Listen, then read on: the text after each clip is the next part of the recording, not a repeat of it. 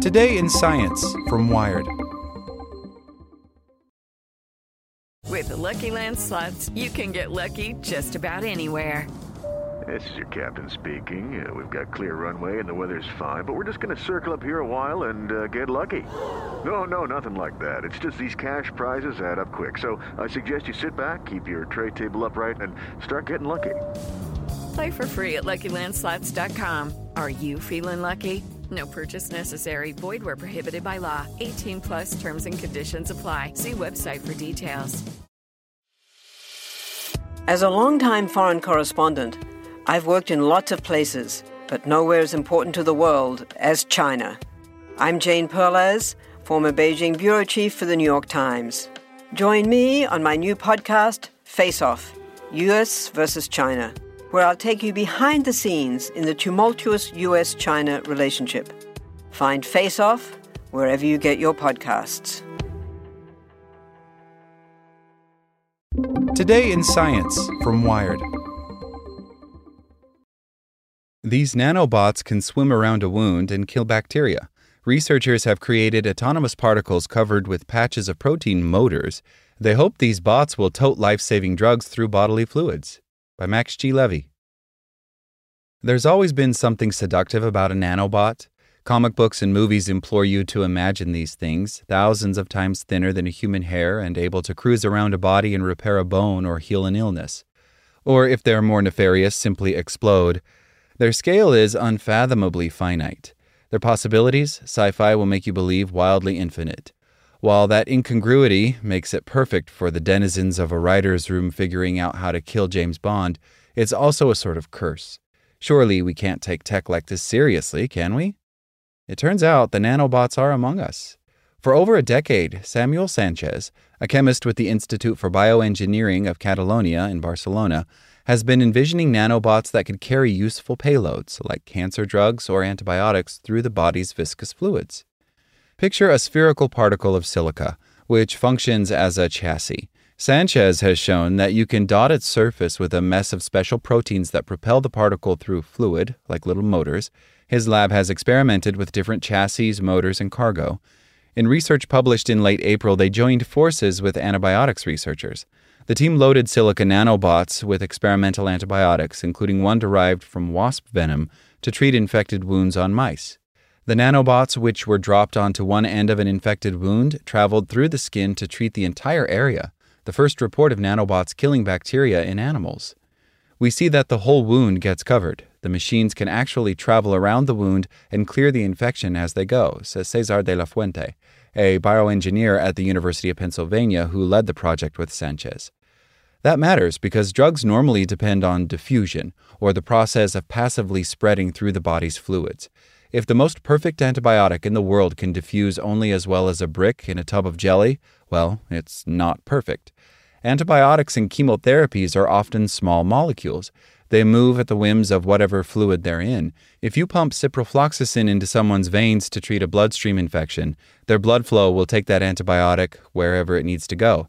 But what about the germs hiding within mucus, a much thicker fluid, or lingering as dense biofilms in the lungs? The antibiotic typically just kills the bacteria around the area where you put it, but the antibiotic itself cannot really travel, says De La Fuente. That's why these drugs need minor motors. Sanchez envisions a nanobot delivering drugs to infections within viscous fluids like sebum, or cancers near stagnant fluids like those in the bladder. In places where the viscosity is high or the diffusion is very low, that is where you need motion, says Sanchez. If you don't have motion or propulsion, then you'll never get from point A to B.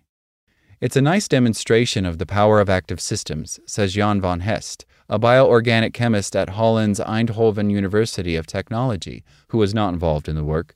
Nanobots likely won't replace run-of-the-mill antibiotics, since those must often be simple and cheap. Yet Van Hest quickly points out a couple of other situations in which achieving motion is worth the expense and hassle of nanobots, disassembling blood clots and keeping hip implants infection-free. I could imagine that, to let them walk around the interface between the implant and the infected tissue, he says. De La Fuente is also excited about this new avenue, since scientists have struggled to invent new antibiotics and new ways to administer them. When we saw that the infection got resolved, he says, that was the proof. I'm convinced this can have a future in trying to more effectively resolve infections. De La Fuente's lab focuses on discovering new antibiotics, primarily in the form of peptides, which occur naturally as germ killers across the animal kingdom. Peptides are strings of up to a few dozen amino acids, like short fragments of proteins. The trouble is, their diffusion is slow, and the body degrades these kind of small molecules. De La Fuente wondered how to get them to navigate a dense wound or biofilm faster than diffusion would allow. He had followed Sanchez's work for years, including his lab's recent demonstrations that nanomotors could carry and dispense anti-cancer drugs, and that they could swim autonomously around the bladders of mice. The two labs teamed up, combining their technologies. Sanchez's team created two sizes of bots made of silicon dioxide or silica, nanoparticles and slightly larger microparticles. They used a protein called urease to propel those chassis. Urease is an enzyme that turns the body's urea into ammonia and carbon dioxide. Like a car's engine, that enzyme turns a chemical reaction into mechanical energy. Urea is its fuel. The trick, Sanchez says, is to cover the bots with motors asymmetrically. Patchy, lopsided motor placement lets the bot move chaotically away from its starting point rather than circling around it. Perfect is not nice, he jokes. De La Fuente's lab contributed the cargo, one of two antimicrobial peptides, L L thirty-seven, a long natural antimicrobial peptide, or K seven P O L, a shorter synthetic one derived from wasp venom. Either one will disintegrate a bacterial cell membrane, basically melting a germ and rendering it useless. K seven P O L has shown potency in labs against parasites and cancer cells too. Next, they proved that the bots could swim. In test tubes containing urea, the microbots reached speeds of up to four micrometers per second, one or two body lengths per second, says Sanchez. Humans also swim around one body length per second. Then it was time to show that the bots could also kill, but the team agonized over how to prove that they could actually treat an animal's infection better than by just using passive drops of antibiotics. That took some time, De La Fuente says. In the end, they devised a setup to test two important criteria: that antimicrobial micro or nanobots can treat infected mice, and that their active motion plays a central role in it. The team used a needle to carefully scratch the backs of lab mice and introduced a superbug called Acinetobacter baumannii to infect the length of each wound. The process formed dense, hard-to-treat abscesses. On some mice, they dripped a dose of one of the two antibiotics at a single end of the abscess. Those doses had no nanobots, so to clear the infection, the drug would have to diffuse on its own from one end of the wound to the other. Next, a separate set of mice received thousands of microbial bots administered in a tiny droplet. Some mice got bots loaded with L L thirty-seven, some got bots from K seven P O L. The team covered each wound with some non-toxic urea, expecting the bots would gobble the fuel and cover more ground. And that's exactly what happened.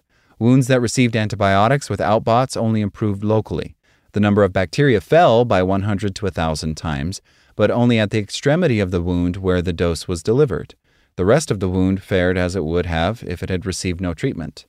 But the nanobots carrying either microbial peptide treated the entire wound and reduced the number of bacteria inside the wound one hundred to one thousand fold throughout its length, to levels that an immune system could handle. And to clinch it all, when the scientists withheld the urea fuel, they found that the antibiotic bots didn't heal the entire infection. Without that fuel, they only worked locally, just as the drugs without bots had. The fuel was essential, meaning the motor's motion was essential, the team concluded. The result is one of the most conclusive examples of the practical uses of nanomotors, according to Van Hest. It's always very difficult to establish if this is really an effect of the motility of the particle, he says. In this case, the proof is direct and clear. Douglas Dahl, chief of urologic oncology at Mass General Brigham, calls the nanobots phenomenal technology. Like Van Hest, Dahl sees a lot of potential for nanobots to keep knee, hip, and even penile implants safe. Another application would be for treating kidney stones, which often harbor bacterial biofilms along hard-to-reach crevices. When you go to operate on them, the bacteria can shower inside the patient and make them very sick, he says.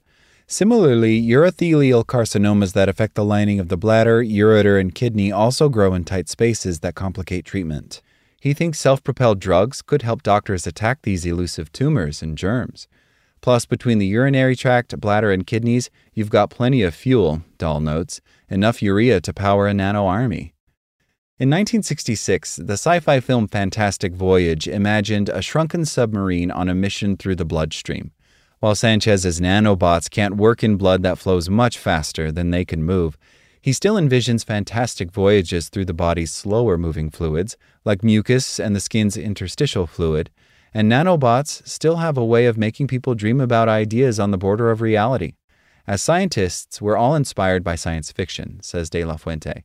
And I think our job sometimes is to try to get those two worlds closer together.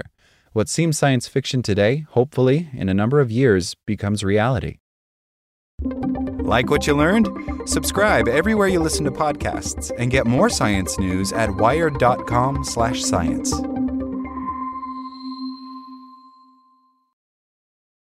With Lucky Land Slots, you can get lucky just about anywhere. Dearly beloved, we are gathered here today to... Has anyone seen the bride and groom? Sorry, sorry, we're here. We were getting lucky in the limo and we lost track of time. No, Lucky Land Casino, with cash prizes that add up quicker than a guest registry. In that case, I pronounce you lucky. Play for free at Lucky Land Slots dot com. Daily bonuses are waiting. No purchase necessary. Void where prohibited by law. eighteen plus. Terms and conditions apply. See website for details.